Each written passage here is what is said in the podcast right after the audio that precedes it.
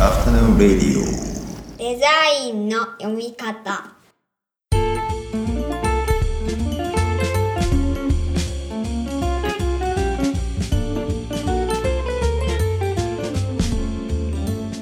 アフタヌーンレディオデザインの読み方大林博史ですこんにちは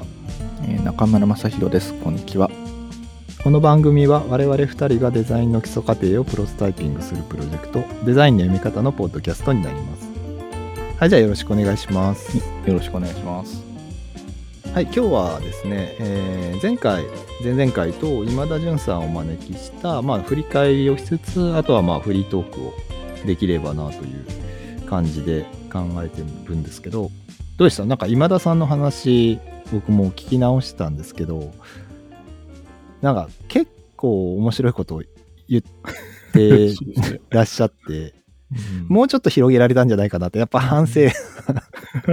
つい反省してしまったんですけどね。う、うん、確かに。3, 3本撮りぐらいでもよかったかもしれないですね。うん、なんか、面白かったですね。なんでしょうね。なんか、だから、前回もちらっと言ってましたけど、やっぱり、今田さん自身のホスピタリティが場を作るみたいなうんことができる人なので、うん、仕事に適した才能を持ってる方だなと思いました。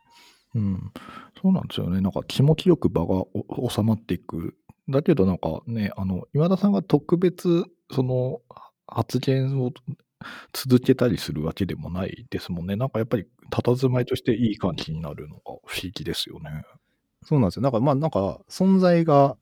いいのっぽいというか、ちょっとあれか、無理やりすぎるかな。ああ、あアンビエントな人というか。ああ。あ、なんかそう、それでちょっと思い出したのが、ちょっと今田さんの話からはずれますけど、昔、翻訳の手伝いというか、まあ確認みたいな、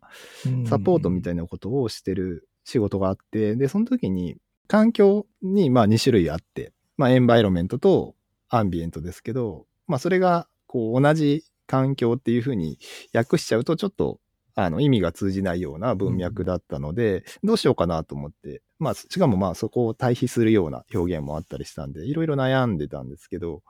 結果的にその採用された翻訳は、えっ、と、エンバイロメントが外的環境で、うん。アンビエントが内的環境っていう風に役を与えたんですね。で、それがまあ、なんか、その時何とも思わなかったんですけど、この間の今田さんの話を聞いて、ああ、こんなことあったなって思い出して、意外といい役なんじゃないかなと思って、その、外的環境よくわかんないですけど、そっちのアンビエントの方だけフォーカスすると、内的環境って、内的っていうのと環境っていうので、こう相反する概念ではあると思うんですけど、なんかそこがうまく表現はできてるかなっていうふうに思いました。確かに。内的外的。まあそうですよね。やっぱり外からの目線で捉えることではないですからねアンビエントっていうのは、うんうん。うん内内外うん確かに。あでもなんかそやっぱりそういう書き分けの必要みたいなその文脈の中でやっぱりあったわけですよね。なんかどどんな感じだったんですかね？そのそもそも。単純にだから、その元の原文英語ですけど、英語だと言葉が別であるんで、エンバイロメントだとこうだけど、アンビエントって考えるとこうじゃないみたいなぐらいのものなんですけど、だからお同じ環境っていうふうには訳せないじゃないですか。で、アンビエントは、その、まあ我々のこう内側の広がりみたいなうん意味合いだと思うんで、内的環境かなみたいなぐらいの感じでした。うん確かにそ。そうですね。なんか、あのーそのあ、アンビエントをどう翻訳するかみたいなのは、割とあの、翻訳するかっていう意思ではやってないですよ。あの、今田さんうん。とその国分寺でやってた、あの、日本の美を読むシリーズの読書会とかでは、たびたびこういうことじゃないのみたいなキーワード出てましたよね、確か。確かその時、うん。和辻哲郎のフードとか読みながらも、意外とフードっていうのもそういうところに、あの、アンビエントとかこういうんじゃないかな、みたいな話もあったりとか、なあとはまあ、谷崎が言わんとしてることとかもそうなのかな、みたいな、そういうキーワードは確かにあったんですよね。だから、なんか割と、なんだろう、感覚的になんか掴んでるのかもしれないですよね、これまで。それをどう言葉で表現するかというときに多分、なんだろう、あの、内的感情みたいな、なんか適切な言葉を知らないとなんか感じてるだけで終わっちゃう感覚はありますよね。うん特にアンビエントな感じっていうのは。はいはい。まあなんか風土確かに近いかもしれないですね。うん。うんだからなんでしょう、あの、まあ、今田さんがその前回、前々回かなっておっしゃってたあの、ブライアン・イーノのシーニアスっていう言葉、あれとかも結局はその場所でどんな人が生まれるかみたいなところの、なうんんなんていうかその場に依存している感じといういうのはやっぱり、あブライアン・イーノってやっぱりそのアンビエントの発想の延長でそこの、その言葉を掴んだのかなっていう感覚が、なんかうん結構わかりやすく見えるなっていうのもありましたね。確かに。その言葉は変わってるけど、言ってるものの構造というか、芯みたいなのはあんま変わってないですよね。そうなんですよね。なんか、結構だからあの人のなんかインタビューとか見てると、僕は割とデザインの話としても読めるなっていうのをいつもか感じてますね。まあなんかそう読みたいのかもしれないけど。はいはい。それは確かになんかあるあるかもしれないですね。うん。確かになんか、その、例えば人類学の本とかで、えー何かこう作ることみたいなのをテーマにした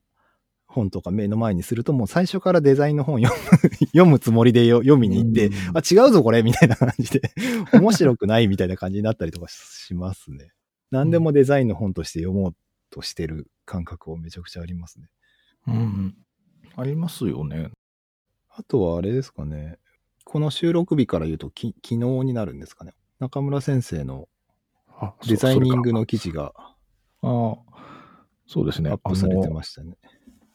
そうですね。あの、まあ、あの、吉武亮さんと月合体で、あの、書いてるデザイン読書歩行っていう、まあ、シリーズがあるんですけど、まあ、このデザイン読書歩行っていうのもなんか今日のテーマ、テーマというかね、今日の雑談でも出てるように、なんかなかなかその、あの、書店とかのデザイン書のコーナーに行くと結構なんか見落としがちなところがあるから、そうじゃないところをから広げていくみたいな趣旨でやってるものなんですけど、まあ、今回はあの、高木隆夫さんっていうあの工芸風光の店主でもいらっしゃるんですけども、によるあの分かりやすい民芸という、まあ、去年出た本ですね、をちょっと紐解いてまして、で、まあ、この数年の傾向としては、まあ、いくつかそれもまた動きがあると思うんですけど、割とその生活雑貨的な捉え方されてる人たちもいれば、もうちょっとなんかデザインに寄せて考えてるような人たちも多分いると思うんですけど、はいはいはい。あのおそらくあの高木さんはその中でかなりデザイン側でも通じるような発想でうんあの話をまとめている方なんですよね。まさにその民芸を様式ではなくてその動きとか方法論としてあのあのなんでしょうね再検証されているような方で。でまあ、一方でその去年出たその分かりやすい民芸というのはその歴史的な背景とかも含めてあのかなりその名の通り分かりやすく まとまってるんですけどいや、めっちゃこれ分かりやすいと思いました、僕は。あご覧になりました？あれあのなんか結構前に中村先生におすすめされて、で、結構前に買って、ちょい前に読みました。どのぐらいで ?3 ヶ月ぐらい前に読みましあしばらく寝かせといたんですね。た。しばらくね、いや、なんかね、あの、まとめ方というか、なんでしょうね、思想を抜き出してるのかな。うん、なんかちゃんとエッセンスが客観的に抽出されてるというか、うん。あんまりその自分の寄って立つところにこう寄せる感じがうん。ないんで、すごく信頼できる書き手だなと思いながら読みました。で、わかりやすいですし、実際。うん、そうなんですよね。あの、高木さんの話を僕、どうですかね、この5、6年なんとなくその断片的に追っかけてて、で、あの、で、まあ、ようやく本が出たという感じではあったんですよ。で、なんでこの数年そんなに追っかけてたのかなって思うと、あの、まあ、民芸とかね、もうちょっと知りたいというのもあったんですけど、それ以上になんかデザインの話として完全に読めてくるタイプの話だったからだと思うんですよね。で、あの、やっぱりあの、今、大林先生おっしゃったみたいに、なんでしょうね、民芸ってなんかいろんな、あの、イメージがあるんだけど、それをなんかかなり、なんか抽象化してるところは抽象化されてて。なんか、スッとその、なんでしょうね。あで、なんか結局それやってくると、あ、民芸ってその、一瞬ね、その、あの、開口運動みたいなことに捉える人もいるかもしれないけど、なんか。それ、そのくらい抽象化されていくと、あ、モダリズムなんだなっていうのが分かってくるし、で、なおさらこれデザインとそんなに差異はないよなっていうところで、うんまあ、ちょっと今回、その文章として、あの、公開したんですよね、デザイニングの方では。まあ、その辺をちょっと、あの、なんでしょう、あの、僕が勝手に、あの、高橋さんの本から受けた、あの、印象というか影響を言葉にしていくっていうのが、なんか、半ばファンレターみたいなようになってる そして結構そこそこ長い文章になるっていうねあ。そうですね、あの、あれね、1000文字ぐらい削りましたけどね。ああ、本当ですか？いや、でも、おもし面白かったですよ。あありがとうございます。んなんなんかまあ、ここの、ここで言ってる話とかも結構ね、多いというか、ポッドキャスト聞いてくれくださってる人は多分、読んで面白いと思うと思うんで、あの、リンク貼っとくんで、また読んでいただけると。ああありがとうございます。なんていうか、な、なんとなくこの数年自分の中で気になってたことをちょっとね、書き出したようなところはありますね。うん確かにあれは。うん。なんか大林先生の方もなんかちょっとイベントが近々あるみたいな。そうなんですよね。えっと、これが、多摩美、多摩美術大学の、えっと、多摩デザインユニバーシティっていう、これ、これが、あれだかな？あ、あ、わかったわかった。あの、あれですね。ミッドナイト、あ、ミッドナイト、いや、えっと、東京ミッドナイトっていう。えっと、東京ミミッドタウン、ミッドって言ってもミッドナイトしか出ない、なんか、口になってるんですけど、なんでしょう。でも、我々アフタヌーンですけどね。アフタヌーン。アフタヌーンからミッドナイトに場所を移してというか、時を移して、東京ミッドタウンのにあるデザインハブっていう場所があるのをご存知の方もいらっしゃると思うんですけど、なんかそこの展示、企画展として、多摩デザインユニバーシティっていう、まあ、多摩美が、こう出、出張店舗を出すというか、その、えー、なんつったらいいんだろうな。あんまり分かってないっていう。ササテライトですかね、大学風に言うと。まあだからそうですね。ババーチャル大学みたいなこと言ってたかな。うんで、なんかなんか新しい世界をどうデザインするか。まあ割とこう未来の話をするみたいなテーマ、テーマというかコンセプトなのかな？で、ポッドキャストでもいろいろ話に出る、〇〇デザインって今うん。山ほど出てるよねっていう話ってたまにしますけど、うん。なんか、それを逆手にとってというか、その、全部に、全部に、例えば上から見ていくと、エディ、エデュケーションデザイン、教育デザインかな？教育デザイン、えっ、と、サウンドデザイン、えープリミティブデザイン、これ何かよくわかんないですけど、サーキュラーデザインとか、まあ、エディトリアルデザインとか、で、僕はまあ、エクスペリエンスデザインっていう、あの、分類で出るんですけど、なんか50人、50講座を開催するっていうのが、まあ、12月1日、今日か。今日からずっとこう開催されるんですけど、まあ、なんかアドベントカレンダー的なノリで、今月いっぱいやるっていう、それにまあ、出演させていただくというか、登壇させていただくことになって、で、僕がですね、えっ、と、12月22日の16時から登壇しますんで、もしご興味ある方は、ぜひ聞いてみてください。聞いてみてください。これ、あの、多分、申し込み方あると思うんで、ここのサイトにまたリンクを貼っておきますんで、ご興味ある方はぜひという感じで。で、一応その、テーマというかサブジェクトは、これまでもこれからも変わらないデザインとはっていうテーマで。まあ要するにこう、未来の話するんだけど、変わっていく未来の話を多分皆さんうんほとんどの方すると思うんで、変わらない方を話できればな。まあなんで、この、ポッドキャストで喋ってることとだいぶ変わるとは思うんですけど、まあだから、しょうがないっちゃしょうがないですよね。なんか我々の活動、ここ以外の活動がどうしても、ここの、あの、エッセンスが入ってくるのは。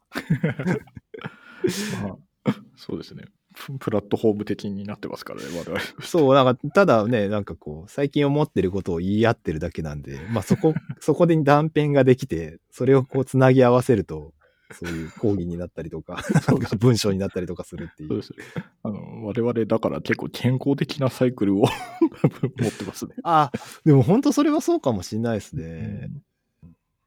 ね、なんか話しながらやっぱまとまっていく感じもありますし。うん。そうなんですよね。意外となんか話してみると、あそうか、自分はこんなこと考えてたんだなっていうのが、意外と分かったりしますよね。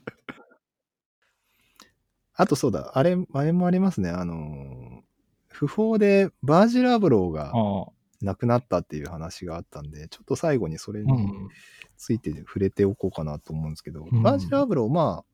あ、うん、なんか存在自体がすごい希望の星というか、なんか彼みたいなキャリアと姿勢で仕事をしてる、まあで、大きくくくるとデザイン系の人というか、まあ、クリエイティブディレクターみたいな人っていう、なんかまあ、存在自体がすごいインスピレーショナルな感じだったんで、そこがなくなっちゃうとね、それ自体がやっぱなくなるってことになるんで、それはちょっと残念だなって思ったのと、あとは、オフホワイトの創設者みたいな感じ、デザイナーとか言われて紹介されるんですけど、オフホワイトってもう、シュプリームに並ぶやから系ストリートラグジュアリーブランドになってるんで、それよりもなんか、ルイ・ヴィトンのディレクターって言ってほしいなっていうのは、なんかすげえ思いましたね。いや、全然なんかオフホワイトも全然面白くないわけではなくて、うん、まあ、バージル・アプロンのコンセプトとしては、こうダブルコーテーションで囲って、そこをボイドというか空白にして、で、その前後の言葉からそこになんかインスピレーショナルなものを与えるみたいな、まあなんかそんなコンセプトでやってたんですけど、まあなんか 気づいたらやから系ブランドになってたんで。なんかちょっとそのオフホワイトの人ってなるとかわいそうだなって思うんで、もうちょっとクリエイティブというか、例えばあの、あれとか、プロモーションビデオとか作ってたりとかして、それのスタイリングとかも多分やってるんで、なんかそういうのは面白、記号的で面白かったりするんで、そういうのを見てほしいなって思いますね。うん。うんバージル・アブロの面白がり方みたいながある気がして、なんかこう、すごいデザイナーが亡くなったよとかではなくて、なんかこう、あの、バージルはバージルですごい独特の個性があったと思うんで、うんうんうん、なんか多分まあ行動が面白い人だと思うんですよね。うんうんうんまあ、だから、なんていうかい、いる、いるっていうことの意味ですよね。存在というか。うん、なんか多分、アンディ・ウォーホルとかもそういう感じに近かったんじゃないかなと思いますけど、まあ、バスキアとかもそうなのかなわかんないですけど、まあ、だから、割とポップカルチャーにちゃんと中心に近いところにいるっていうので、面白くなる人っていう感じだと思うんですよ。もともとは建築なんですよね。建築の、あれかな？修士とかかな？まあなんか、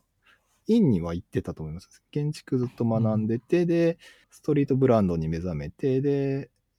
当時まあ日本のブランドとかも流行ってたんで、その辺の引用というか、こうエッセンスも盛り込みつつ、まとめてって感じ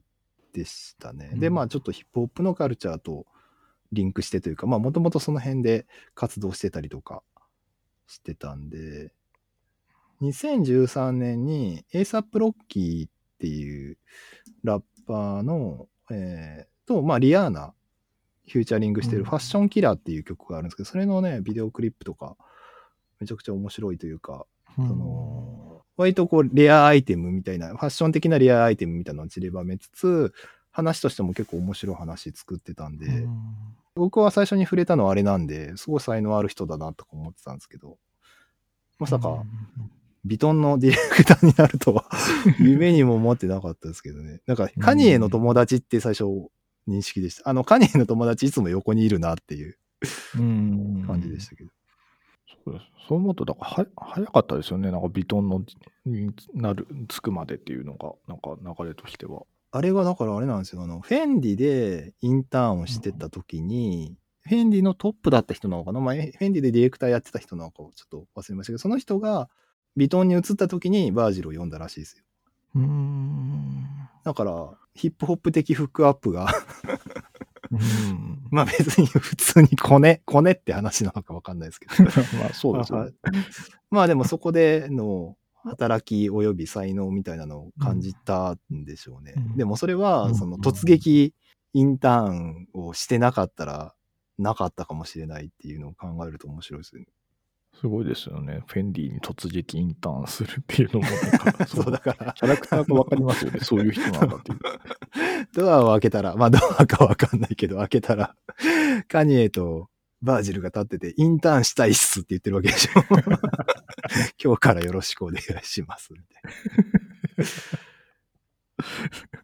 な。まあそうですね。だから、うん、ちょっと残念だなと思いました。うん、なんか個人的にはその、ジョブズの次のスタイルのデザイナー像っていう感じ、うん、デザイナー像じゃないか、まあディレクター像っていうか、うん、うん。